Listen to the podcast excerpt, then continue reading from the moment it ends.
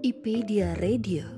Ini adalah tentang rasa, asa, dan hasrat, mengupas dari sisi yang berbeda, menghadirkan pilihan untuk bisa bersikap, memahami, dan menghargai, mengkritisi tanpa menghakimi. Ini adalah tentang kami, perempuan dengan segala dimensi, dunia yang teramat asik untuk diulik. Ini adalah Ipedia Radio, teman baik dunia perempuan.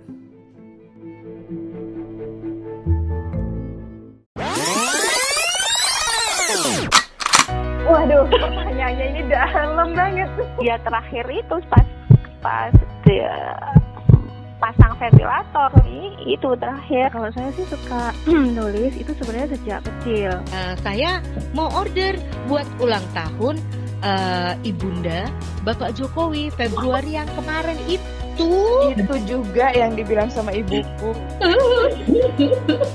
Hanya orang-orang terpilih yang bisa menjadi suami MS. Serius masih di Rusia berarti tas-tas itu? Iya betul. Kok Bu Mauri nekat-nekatnya sih bikin komunitas? Mereka berbagi tentang dirinya, tentang dunianya.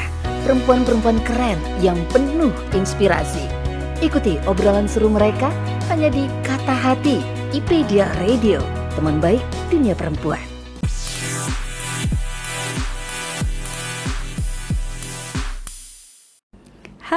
Teman baik IPedia Radio. Apa kabar? Lama kita tidak bertemu ya.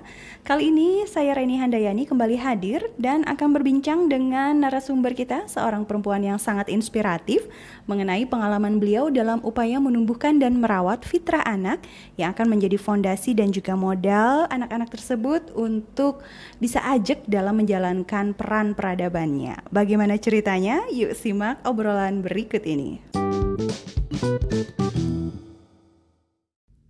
Assalamualaikum Umi Pipi, selamat siang. Waalaikumsalam warahmatullahi wabarakatuh. Selamat siang juga Mbak Reni. Alhamdulillah akhirnya berkesempatan untuk ngobrol sama Umi Pipit di siang hari ini.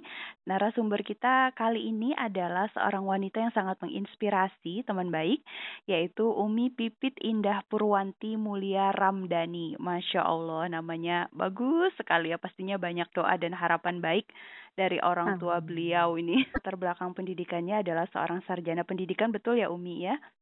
Iya. Dan owner satelit di Tasikmalaya. Nah, ini nih yang akan kita kulik-kulik. Kebetulan kemarin saya baru kepo, kepoin IG-nya Umi. Jadi ceritanya saya dapat informasi nih Umi dari salah seorang teman yang bercerita ini di Tasikmalaya ada seorang perempuan yang sangat inspiratif uh, mengajarkan, iya, mengajarkan anak-anak untuk belajar sains gitu ya Umi ya kurang lebihnya betul ya Umi Iya, ya. betul. Iya, iya. Ah, satelit ini sebenarnya apakah? Satelit ini pertama kali ada itu 12 tahun yang lalu. Oh, Lama masya ya Allah udah ternyata. lama ternyata ya Umi. Kita eh, underground sih, kita bergerak sendiri, berjalan. Jadi semacam komunitas belajar. Hmm. Satelit Home Basic Education. Jadi waktu dulu awal sekali terbentuknya satelit ini memang sema- semacam tidak ketidaksengajaan juga sih ya. Hmm, Karena gitu. saat Ibni kecil itu menem- eh, susah kan menemukan tempat belajar dengan Mm-mm. karena kan saya punya ilmu ketika saya mau menerapkan kita bukan seorang guru gitu kan ya. Betul, betul. Jadi bingung, ini anak di mana nih gitu. Karena dengan eh, dengan keunikan Ibni dengan IQ yang sangat tinggi itu jadi agak susah untuk eh, masuk ke dalam beberapa yang standarnya orang nih gitu. Oh gitu. Nah, terus Eh, kebetulan banget ketemu sama Ustadz Hari Santosa saat itu. hmm, almarhum, Ya, ya, ya. masya Allah. Fatihah untuk beliau ya. Iya. Jadi kata almarhum, um, eh, Pipit kenapa nggak bikin klinik aja? Terapkan semua yang ilmu yang sudah ada nih tentang fitrah basic education. Akhirnya dimulai dari Bismillah sambil mendidik ini, sambil mengumpulkan teman-teman di sekitar rumahnya, di sekitar rumah kita nih gitu, teman-teman Ibni didik bersama gitu. Karena kan kalau mendidik itu nggak bisa sendirian ya, Betul. berkomunitas seperti Iya, itu. iya. Ibni ini adalah anak dari Umi Pipit, betul ya? Iya betul. Oh, jadi satelit itu didirikan dengan latar belakang eh, kesulitan mencari sekolah yang cocok untuk Ibni yang Masya Allah ternyata cerdas sekali ya Umi ya. Alhamdulillah rezekinya. Heeh, dan ada kaitannya dengan uh, latar belakang Umi dan suami mungkin ya di Fitrah Based Education bersama almarhum Ustadz Hari Santosa begitu. Betul. Wah, jadi sudah berdiri 12 tahun yang lalu. Bisa Iya. disebut sebagai lembaga pendidikan non formal berarti ya Umi ya satelit Betul. ini. Komunitas, iya komunitas. Oh Jadi komunitas. Betul. Jadi eh, saat itu kan Ibni masih lima tahun ya. Sekarang kan Mm-mm, hampir mm-mm. 17 tahun nih. Ibni Iya, tuh hampir iya, 17 iya, iya. tahun. Jadi dari mulai Ibni belajar mengenal hidup tuh benar-benar saya eh, sambil ngajarin anak yang lain dengan komunitas satelit ini gitu. Oke.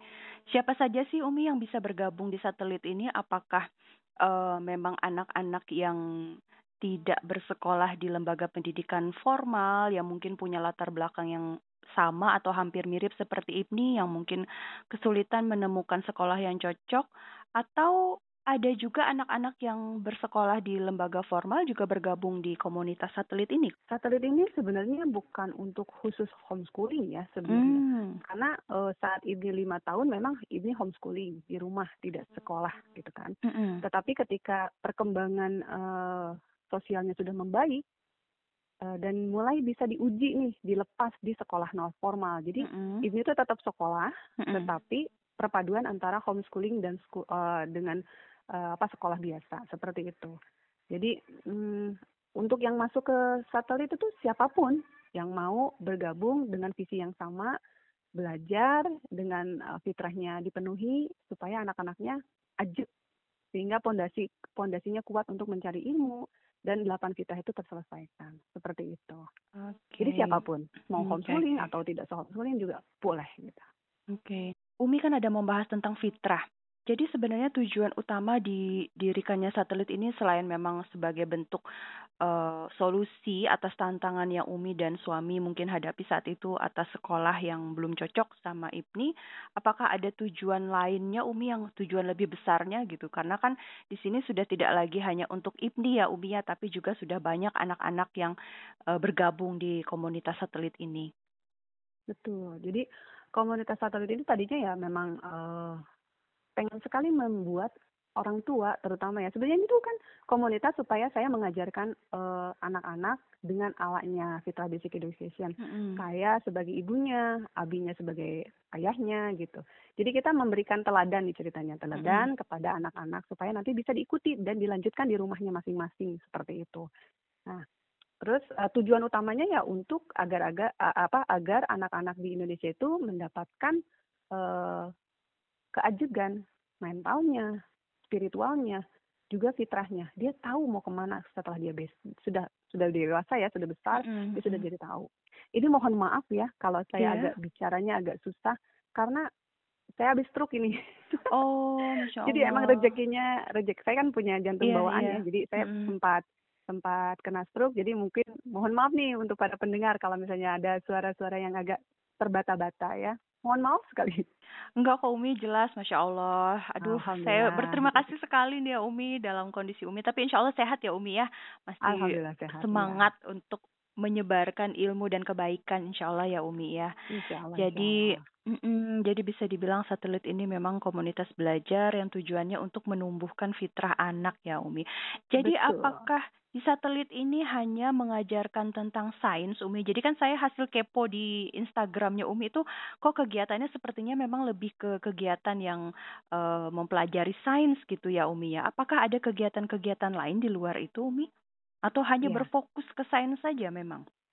Jadi itu kamuflasenya. Karena kan eh, anak-anak itu itu memang mudah sekali untuk dimasukkan lewat sains ya, lewat Mm-mm. ilmu gitu. Bahkan eh, saat itu banyak yang bilang les katanya ya oke lah mau dibilang les nggak apa-apa. Yang penting Mm-mm. saya itu sebenarnya membuat anak-anak untuk datang ke sini untuk belajar, merasa pintar padahal yang dipintarkannya itu sebenarnya adalah akhlaknya, mentalnya dan Hmm, spiritualnya mm-mm. gitu. Jadi itu sebagai eh, bonusnya aja sebenarnya. Jadi ketika kita upload ya memang terlihatnya seperti wah anak-anak saat itu pinter-pinter ya, soleh-soleh ya. Mm, mm, mm. Disangkanya les yang eh, bagus secara akademik. Padahal kita tujuannya adalah membenarkan karakter-karakter anak gitu. Karena memang eh, anak yang pintar itu kan anak yang berkarakter ya. Kalau misalnya nanti Iya. pintar akademik itu pasti itu ngikutin gitu. Kalau menurut saya iya, seperti itu. betul, Ketika betul. karakternya sudah bagus, sudah tertata, nanti karakter apa ilmu yang lainnya tuh ngikutin langsung maju gitu. Dan dia akan berkembang eh, dua-duanya jalan gitu.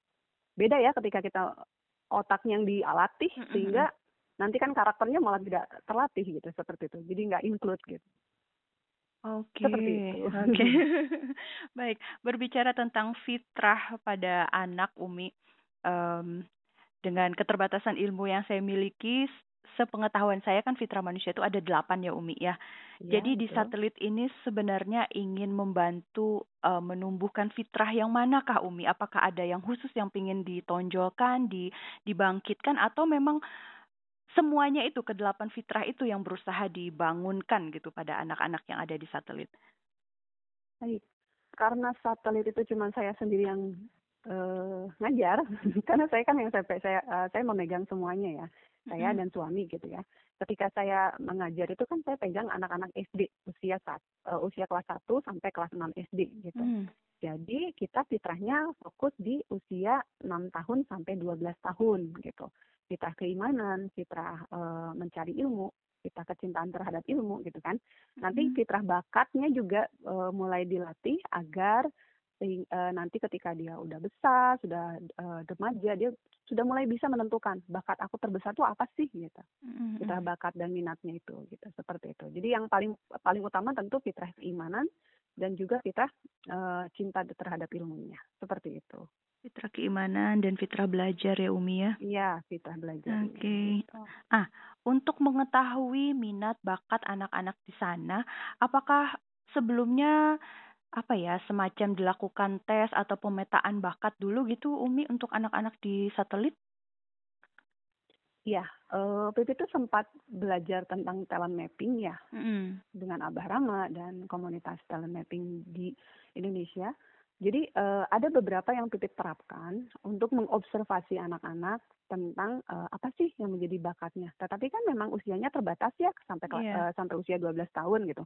Dan itu harus dilanjutkan sama orang tuanya. Jadi setiap anak di satelit itu punya catatan-catatan sendiri. Nanti Pipit Hmm. biasanya berkomunikasi dan program sendiri dengan orang tuanya masing-masing. Ini anak harus begini ini. Coba dilatih dengan ini. Misalnya ada anak yang cerdas dan cerdasnya tuh cukup untuk olimpiade nih. Ini anak cobain deh lobain eh, apa ikutin lomba. Eh, kayaknya nyampe nih gitu. Nah, seperti itu. Ada juga yang tidak tidak cukup ya.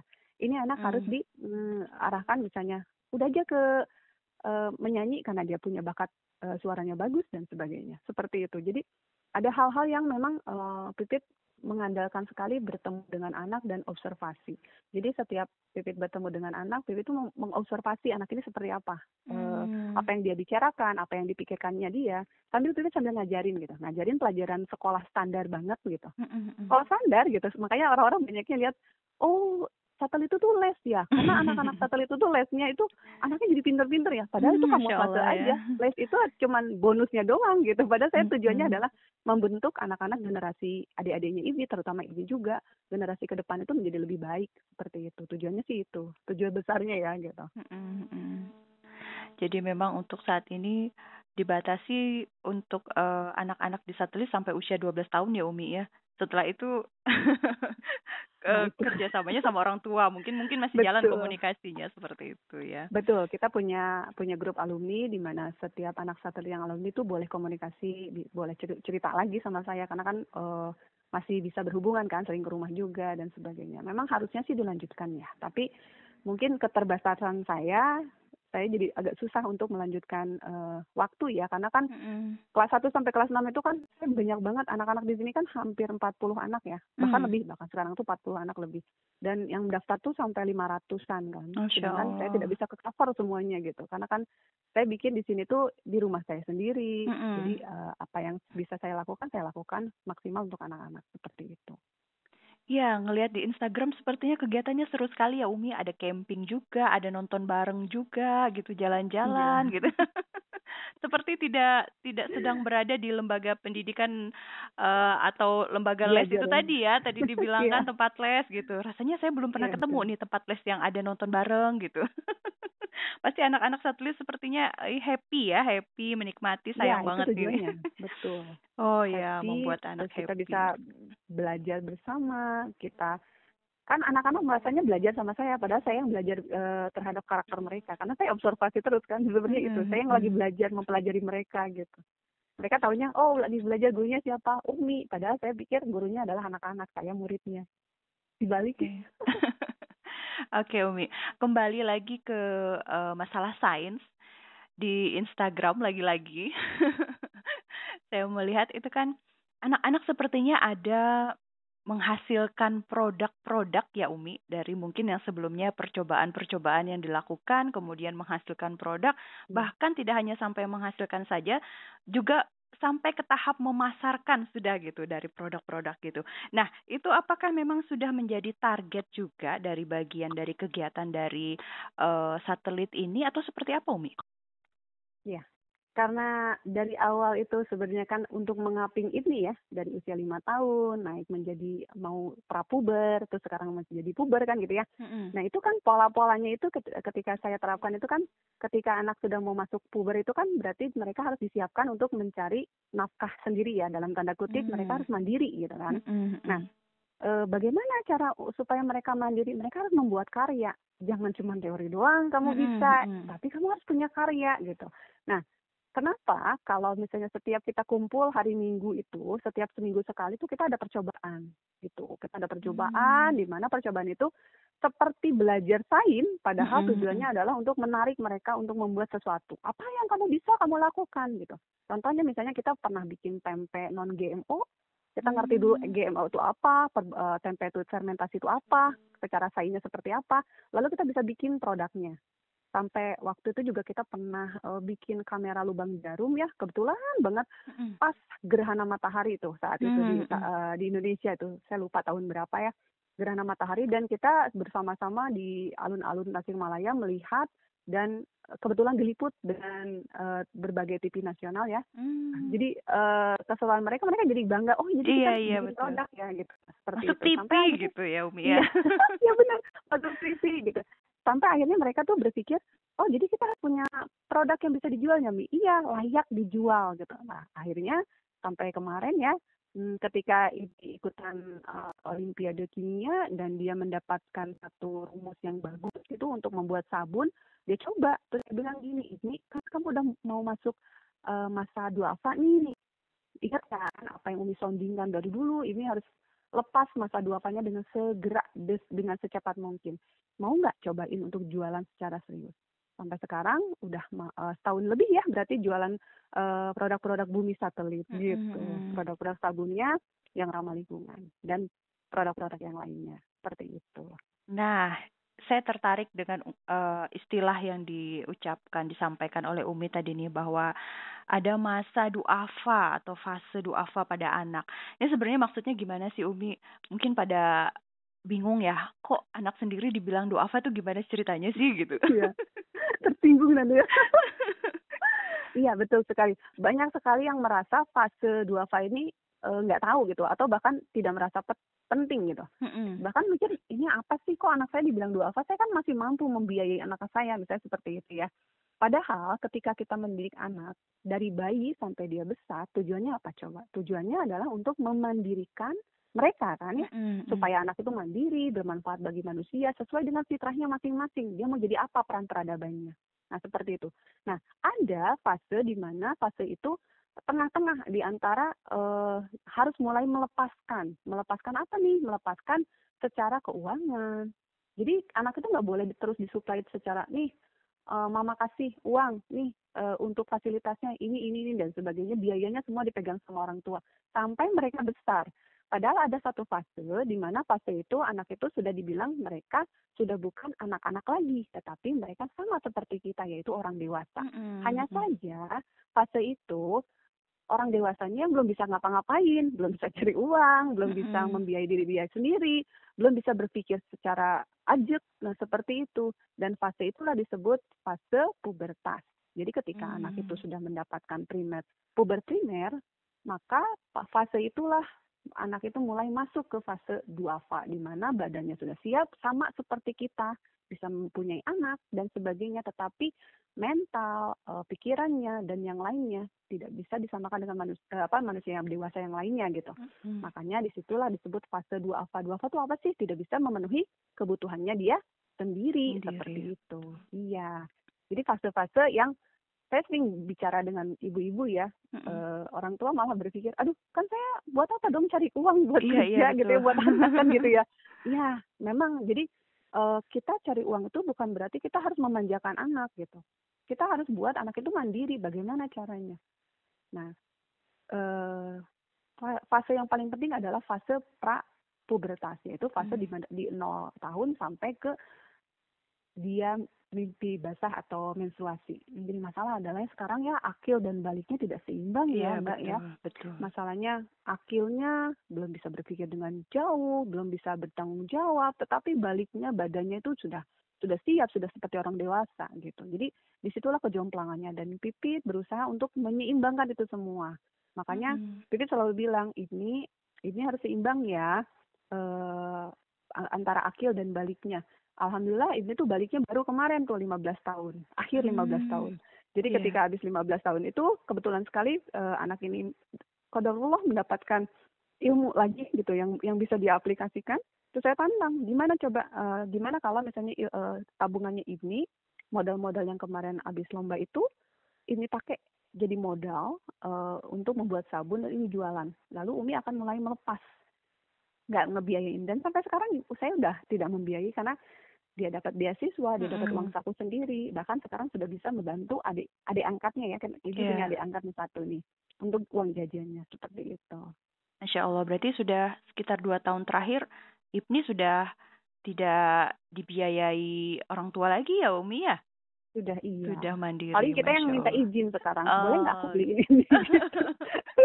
sekarang kita yang boleh nggak aku jajanin kayak gitu-gitu jadi kita yang kita yang meminta dia gitu bukannya dia yang dia sudah tahu sih kondisinya seperti apa gitu di saat di usia-usia segitu masih banyak anak-anak yang justru sedang getol-getolnya minta biasanya nih ya Umi ya kepada orang tua ya. Betul, betul. Ayah, Bunda, uh, minta ini dong, beliin ini dong gitu. Ini masya iya, Allah. Bahkan sampai motor atau apa mm -hmm, sampai nggak dikasih malah marah ya. Iya gitu. betul, masya Allah. Sebenarnya ya iya. kalau misalnya udah fitrahnya sudah terselesaikan, dia tuh punya berpikir sendiri dan uh, kayak jalan sendiri dan dengan pikirannya dia gitu. Sebenarnya tuh itu yang pipit pengen anak-anak yang lain juga seperti itu gitu. Okay. Selesai dengan dirinya sendiri. Iya. Yeah. Berarti bisa dibilang di satelit ini memang anak-anak dikondisikan untuk bisa uh, pelan-pelan memahami fitrah dirinya, kemudian mempersiapkan masa memasuki masa akil balik juga ya Umi ya dan harapannya setelah memasuki masa akil balik mereka bisa mandiri secara finansial ya Umi ya. Masya Allah, luar Tapi memang tantangannya berat ya. Gitu. Iya, Karena memang tidak bisa, tidak bisa kayak, oh gampang, enggak, ini berat sekali gitu. Mm -hmm. Karena ibu juga kan sempat nangis dalam artian, kok ini nggak mau biayain aku lagi kayak gitu, bukan seperti itu gitu. Karena kan dari kecil dia diarah, diarahkan untuk ini kalau misalnya belum bisa untuk membiayai diri, diri sendiri, ini tetap mau sekolah kan? Iya, aku mau sekolah ya. Udah silahkan. Kalau mau sekolah, coba cari uh, beasiswa. Gimana caranya? Aku harus minta dong ya silakan. Caranya gimana supaya mendapatkan beasiswa itu? Makanya dari SMP SMA itu kan izin dapat beasiswa semuanya. Mm -hmm. jadi saya sudah tidak membiayai gitu untuk hal sekolahnya ya seperti itu. Mm -hmm. Kalau pada Ibni sebagai anak kandungnya Umi Pipit dan suami kan sudah insya Allah udah terlihat ya hasilnya ya Umi hasil iya. didikan hasil menanamkan pemahaman tentang fitrah tersebut gitu. Nah bagaimana dengan anak-anak satelit yang lain Umi? Kan Umi tadi sudah menyampaikan ini tidak mudah gitu banyak tantangannya apalagi hmm. beda-beda kepala kan ya tidak semua betul. anak begitu disampaikan teorinya atau gimana tuh bisa langsung nerima gitu. Betul, uh, betul. Uh, itu dinamikanya seperti apa Umi? Seru banget kayaknya nih ya. Iya, ini ini tantangannya memang besar sekali ketika kita beda DNA ya kan, beda mm-hmm. pemikiran kan. Tapi alhamdulillahnya anak-anak e, bisa paham dengan apa yang pipi pikirkan. Contohnya misalnya seperti ini. Biasanya anak-anak yang bisa satelit kelas besar, misalnya kelas 4, kelas 5, bahkan e, sampai kelas 6 itu mereka udah mulai dilatih coba deh jualan. Mm. Apa deh yang kamu bisa jualan gitu. Setidaknya dapat selisih sedikit aja. Setidaknya mm. dengan selisih itu uh, kamu bisa menyelesaikan uh, masa duafannya kamu gitu seperti meskipun tidak bisa mencukupi semuanya ya yeah, kalau yeah. saya iya. pikir memang seperti itu tapi setidaknya ada usaha usaha untuk meredam ketika karena dengan dengan fitrahnya berjalan seperti itu dia akan meredam masa-masa pemberontakan remajanya hmm. dia akan berpikir kok aku berantak ya kok aku minta ini minta itu kan kan aku harusnya udah punya uang sendiri dan yeah. aku harus bisa bisa membiayai diri, diri saya sendiri harusnya kan gitu kan pikirnya mm -hmm. justru itulah ketika kita itu tidak selesai anak-anak yang uh, remaja itu malah jadi aku udah besar, aku udah ABG, aku udah punya keinginan, tapi lupa dengan tanggung jawabnya. Nah, yang kita harapkan itu anak-anak tuh ingat dengan tanggung jawabnya. Tanggung jawabnya apa? Meskipun masih kecil, kelas 4, kelas 5, kelas 6, dicoba suruh jualan. Atau uh, kalau di pipit itu biasanya gini, anak-anak dikasih voucher sama saya. Misalnya hmm. uh, kalau menyelesaikan tantangan saya dikasih voucher satu gitu.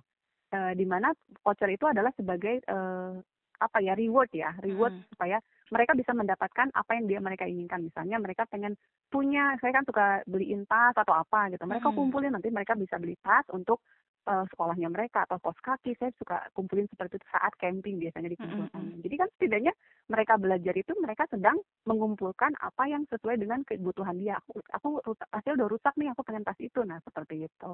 Jadi nggak bisa minta, minta tinggal minta uh, ke mm. orang tua meskipun orang tuanya punya uang. Satu seperti yeah. itu. Yang kedua biasanya kalau ada anak-anak yang uh, punya bakat untuk uh, akademis ya bisa dibilang pintar ya gitu karena kan tidak semua anak satelit itu pintar yeah. jadi semua kan kita gabung nih ada anak yang uh, cukup pintar uh, tidak pintar atau dan pintar atau bahkan uh, gifted gitu kita gabungkan mereka yang di uh, mereka yang punya bakat akademis dan pipit latih untuk mendapatkan beasiswa gitu karena kan beasiswa iya. lumayan ya uh, iya, iya. mereka bisa menyelesaikan setengah dari kebutuhan mereka yaitu sekolah gitu. Hmm. Biaya sekolahnya sudah selesai dengan uh, mereka mendapatkan beasiswa. Sudah banyak yang dapat beasiswa uh, ada sekitar 10 atau berapa anak ya saya lupa dari dari semenjak dari dari awal kita uh, mulai dikenalkan uh, untuk coba deh kita cobain ke beasiswa ada yang di pribadi Bandung, ada yang di pesantren Al dan dan sebagainya gitu. Insya Allah. Umi tidak khawatir ke depannya mungkin uh, apa pandangan orang-orang ke satelit yang selama ini sudah mulai bergeser gitu kan bahwa oh satelit tempat les nanti ke depannya kalau mau dapat beasiswa ikut di satelit. Iya karena kan uh, kalau misalnya bergeser seperti itu uh, karena orang-orang yang mendapatkan beasiswa itu kan biasanya orang-orang yang memang punya punya apa ya punya kelebihan di akademis. Mm -hmm karena beasiswanya di akademis. Tapi kan sekarang sudah mulai ada yang menghafal Quran juga ada kan beasiswanya. Iya, gitu. iya, Boleh betul. penghafal Quran misalnya atau e, menjadi ketua OSIS misalnya gitu. Jadi kepemimpinannya juga dilatih. Jadi sekarang kan sudah banyak macam beasiswa. Kalau dulu memang waktu zamannya ini kecil itu kan hanya beasiswa olimpiade saja kan ya. Kalau yeah. sekarang udah banyak ada beasiswa uh, leader seperti kepemimpinan, ada beasiswa uh, pesantren uh, seperti tafis beasiswa uh, akhlak yang baik teladan dan sebagainya ada yang yatim duafa karena di satelit juga kan anak-anaknya banyak yang yatim duafa hmm. supaya uh, mereka ikut belajar bersama seperti itu jadi kita sebar gitu Mm-hmm. Itu sih cuma satu-satunya cara aja ya supaya yeah, kan yeah. itu yang paling gampang lah kalau menurut saya yang paling gampang mereka untuk mendapatkan uh, biaya hidup gitu. Biaya hidup maksudnya orang tua tidak memberikan uh, biaya untuk sekolahnya gitu. Orang tua bisa deh yang lain, biayain yang lain deh gitu seperti itu.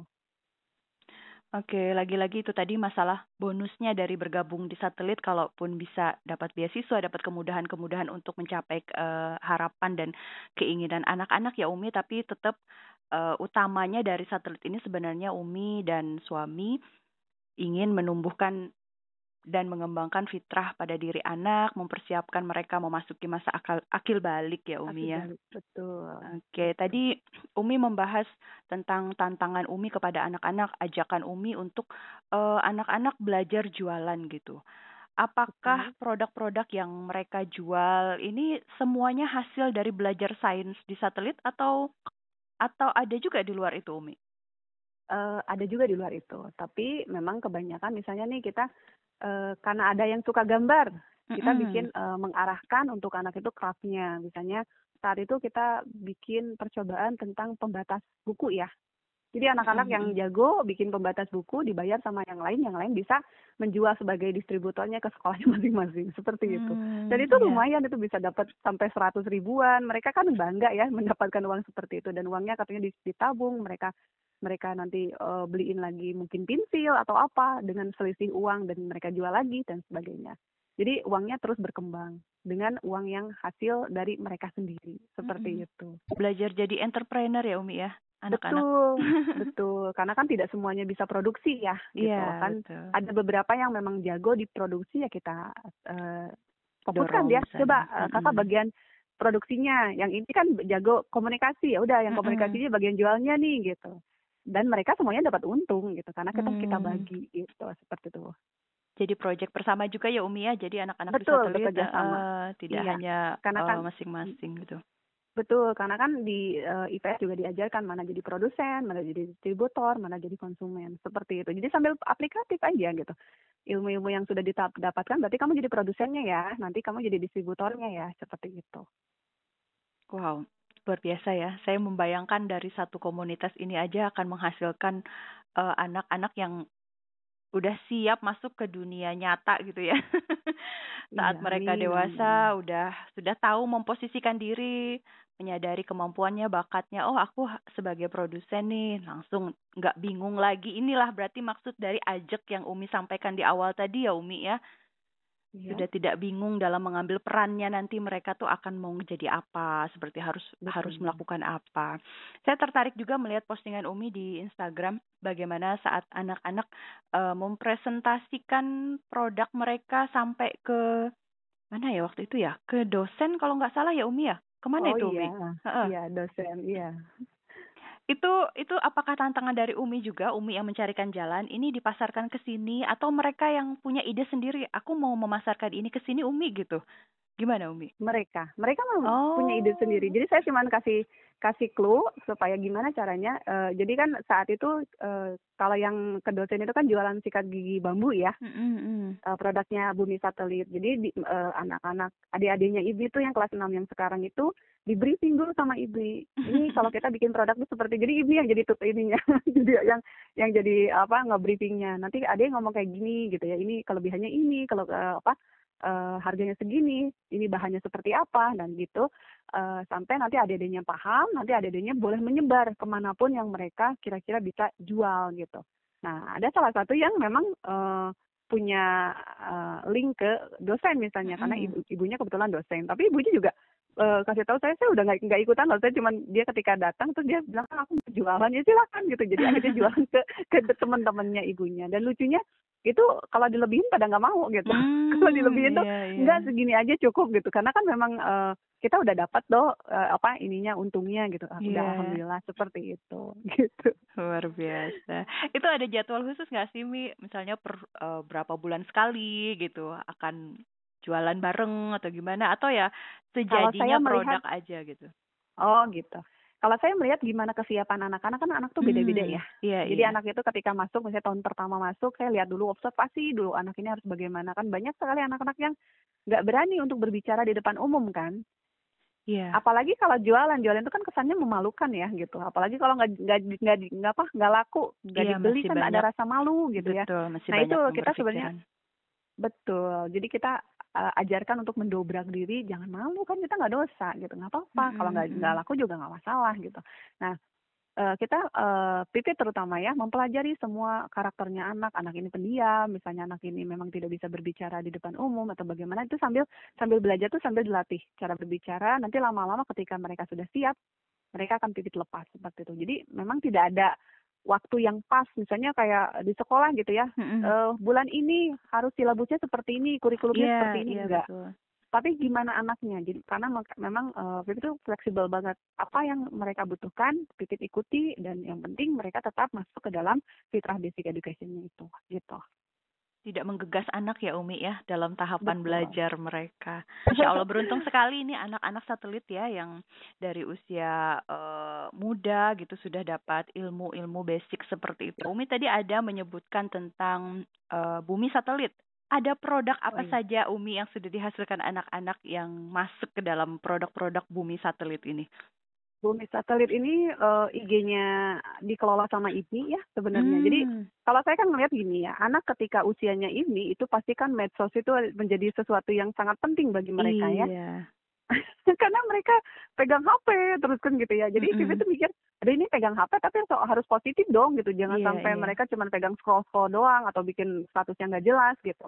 Akhirnya eh, saya ngajak ini eh, dan kawan-kawan yang seusianya ya untuk yuk coba eh, belajar untuk bikin post poster, bi- bikin maksudnya eh, media nanti kreativitas di media itu seperti apa. Akhirnya saya tantang ini udah satu tahun nih uh, bu, apa satelit ini produknya sudah jalan nih kenapa nggak ada IG-nya coba bikin IG-nya biar kamu juga uh, megang IG apa megang HP itu menjadi positif pegang hmm. IG-nya atau pegang Facebook-nya seperti itu dan akhirnya mereka kelola dan produk-produknya itu sekarang sudah cukup banyak karena dapat ide-ide lagi kayak misalnya pengganti kapas misalnya hmm. hmm. bikin uh, apa cotton pad di mana cotton pad ini di, uh, dia beli bahannya, mereka beli bahannya dan dijahit di penjahit lokal gitu. Seperti itu. Hmm. Jadi mulai berkreatif, mulai mulai mulai berkreasi, sorry, mulai berkreasi supaya uh, ini produk apa lagi nih. Tapi dengan tegalnya tetap uh, bagaimana tidak uh, merusak lingkungan karena itu kan jadi tanggung jawab kita ya kalau hmm. tentang lingkungan itu. Seperti itu. Berarti karya dari anak-anak satelit ini uh, harus memiliki identitas uh, apa ya, sejalan dengan bumi, menjaga bumi seperti itu kurang lebih Umi? Atau ya, boleh di luar itu? itu? Oh, baiknya seperti baiknya itu. sih seperti itu. Cuman kan karena iya karena belum bisa nggak apa-apa. Yang penting tujuannya oke okay, masih tujuan jualannya jualannya dulu deh nggak apa-apa hmm. kalau seperti itu tapi kalau misalnya baiknya karena kan apa yang kita jual set, uh, ketika itu jadi sampah kan menjadi tanggung jawab kita kan karena kita hmm. yang dapat untung kan gitu yeah, meskipun yeah. itu juga tet tetap ya tanggung jawabnya konsumen misalnya tapi kan tetap kita yang memulai makanya saya bilang kita harus sejalan nih sama bumi bagaimana caranya supaya apa yang kita buat tidak bertentangan dengan fitrahnya bumi gitu cuman itu masih masih masih pelan-pelan ya misalnya menggunakan uh, sabun ramah lingkungan misalnya sudah tapi kan packagingnya nih masih ada hmm. stiker stikernya masih susah nih untuk mendapatkan yang uh, benar-benar pure untuk uh, apa tuh namanya tidak uh, tidak menggunakan plastik yeah. ya iya. kita cari yang uh, stiker yang kertas meskipun ada laminasi plastiknya tapi kita hitung uh, laminasi plastik plastiknya itu bisa uh, hanya dalam beberapa tahun bisa hancur nah seperti itu Nah itu yang perlu di apa ya ajarkan tapi mm. memang detail sih. Jadi mereka berpikirnya jauh gitu. Oh ini iya, bagaimana iya, cara betul. supaya kita pakai botol, iya pakai botol, tapi botolnya nggak boleh dibuang nih. Gimana caranya kita bisa refill gitu? Akhirnya bisa di, di refill dan kita beli lagi. Sehingga botol-botol di satelit itu uh, angkanya tetap gitu. Karena mereka udah ulang, jadi angkanya hmm. uh, ketika keluar nanti mereka masuk lagi ke kita dengan uh, kita isi lagi, seperti itu. Jadi tanggung jawab terhadap botol-botolnya, botol-botol plastiknya dan sebagainya.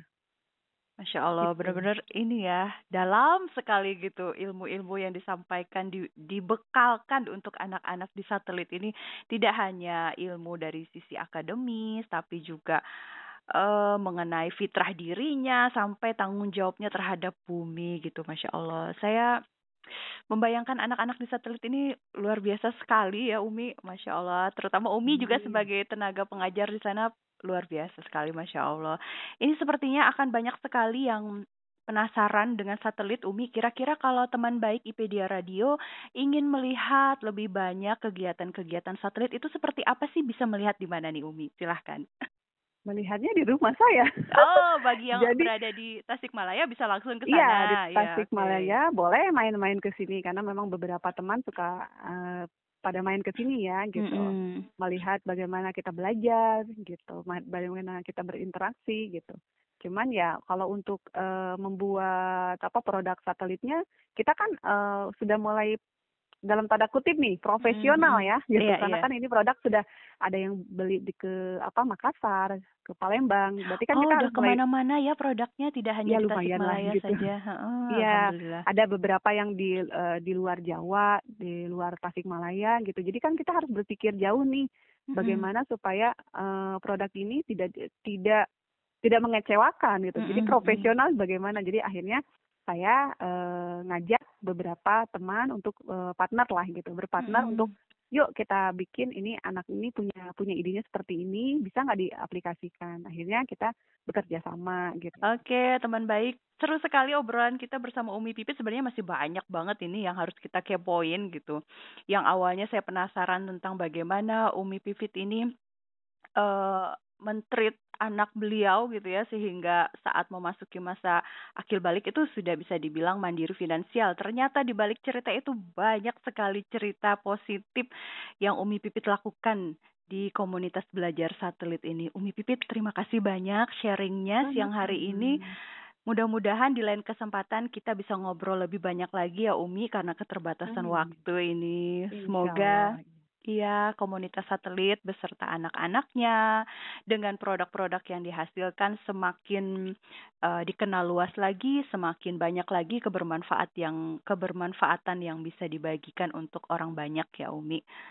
Amin. Amin. Sebelum kita mengakhiri obrolan siang ini, mungkin Umi mau menyampaikan sesuatu untuk teman baik IPedia Radio semuanya. Silahkan. Baik. Kalau mendengar kata satelit, banyak sekali yang bertanya, menyerah itu bukan aku. Katanya gitu ya. Jadi banyak sekali hal-hal yang itu apa sih kok nggak boleh menyerah? Emang kita nggak boleh menyerah. Selama itu baik, kita nggak boleh menyerah. Karena sebagai orang tua, banyak sekali hal-hal yang bikin kita stagnan. Hmm. Menghadapi anak, menghadapi suami, mungkin menghadapi kondisi gitu ya. Kondisi keuangan atau apa pun itu. Tapi ada kata menyerah itu bukan aku. Jadi selalu akan ada jalan karena kata Allah juga bilang satu kesulitan pasti akan ada disertai dengan dua kemudahan. Jadi jangan menyerah. Menyerah itu bukan aku. Seperti Masya itu. Allah. Ini untuk kondisi apa pun yang sedang dihadapi ya Umi ya. Betul. Oke, terima kasih Umi Pipit. Sehat selalu bersama ya, keluarga makasih. di Tasikmalaya. Terima kasih banyak. Wassalamualaikum warahmatullahi wabarakatuh. Waalaikumsalam warahmatullahi wabarakatuh. Terima kasih telah mendengarkan episode kali ini. Tetap stay tune di IPedia Radio, teman baik dunia perempuan.